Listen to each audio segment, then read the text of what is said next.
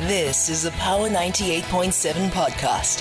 Now we're talking. Subscribe to Power 98.7 podcasts in iTunes or wherever you get your podcasts. There's more on power987.co.za. Power Breakfast with TT. Weekdays 6 to 9 a.m. on Power 98.7. Listen, speaking of social media, and well, we were talking about emojis and all of that. Did you guys see the image that was circulating on Twitter of uh, the the Pope wearing this big uh, bomber jacket, or not a bomber jacket, but a big puffy jacket there? It looked so real. I mean, I just knew that it's not real because, like, Pope ain't never gonna get out of his robes and then go and put on uh, that thing and go in public. So no, that one I knew was a fake. Part of this is all it was created using something now that is now known as uh, uh, deep fake. Now, even if you think you're good at analyzing these things, research shows that many people cannot reliably distinguish between photos of real faces and images that have been computer generated. This is particularly problematic now that computer systems can even create realistic looking photos of people who don't even exist, or those that do exist, and make them look so real. Hashtag Tabo Best. Anyway, deepfakes are realistic computer generated photos of people who do not exist that are increasingly being used for marketing and also malicious uh, purposes. And uh, let's talk to uh, editor in chief and lead researcher at iAfrican, Bataung Qhotsokoane, joins us on the line. Good morning to you. Morning, brother. Good morning to all Joburg citizens.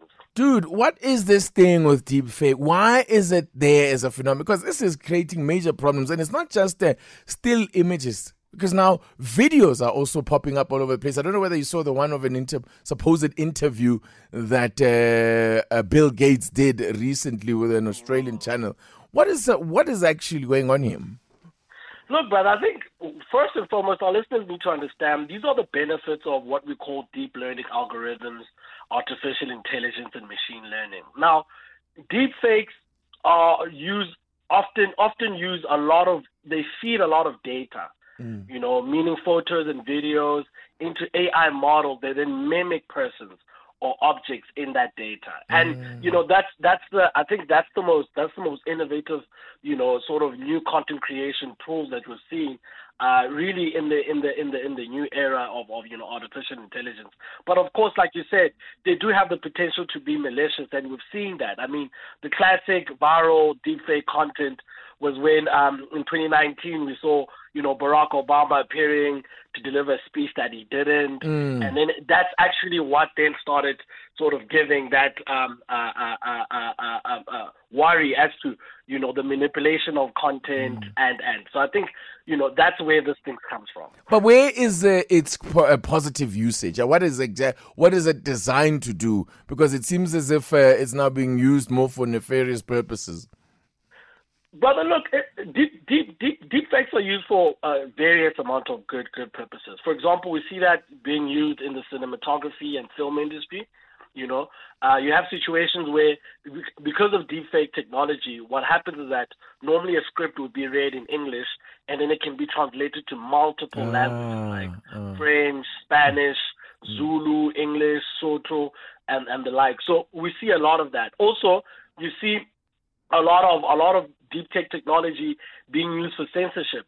So in terms of you know uh, uh, PG-13 or vulgar, mm. so you can mm. censor it as and when needed to fall in specific film categories. So there's a lot of good um, uh, uh, uh, that's been happening out of deep fake technology. I think the worry is because of how strong the technology is and how advanced yeah. this deepfake technology is.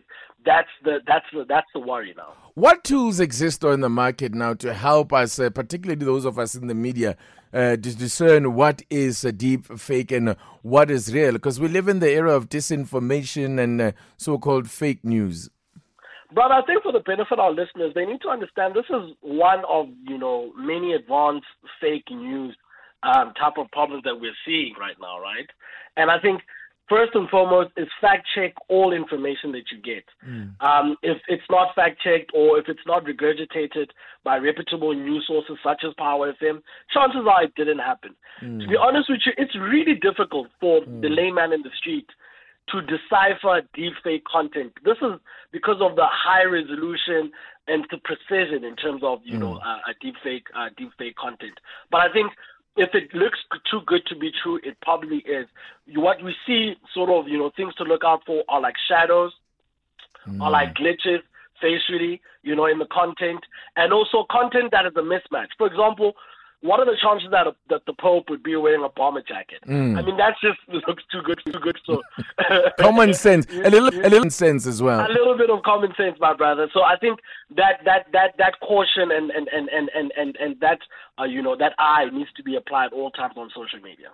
Beautifully said. Editor in chief and uh, lead researcher at iAfrican, Bataung Qhotsokoane. Thank you.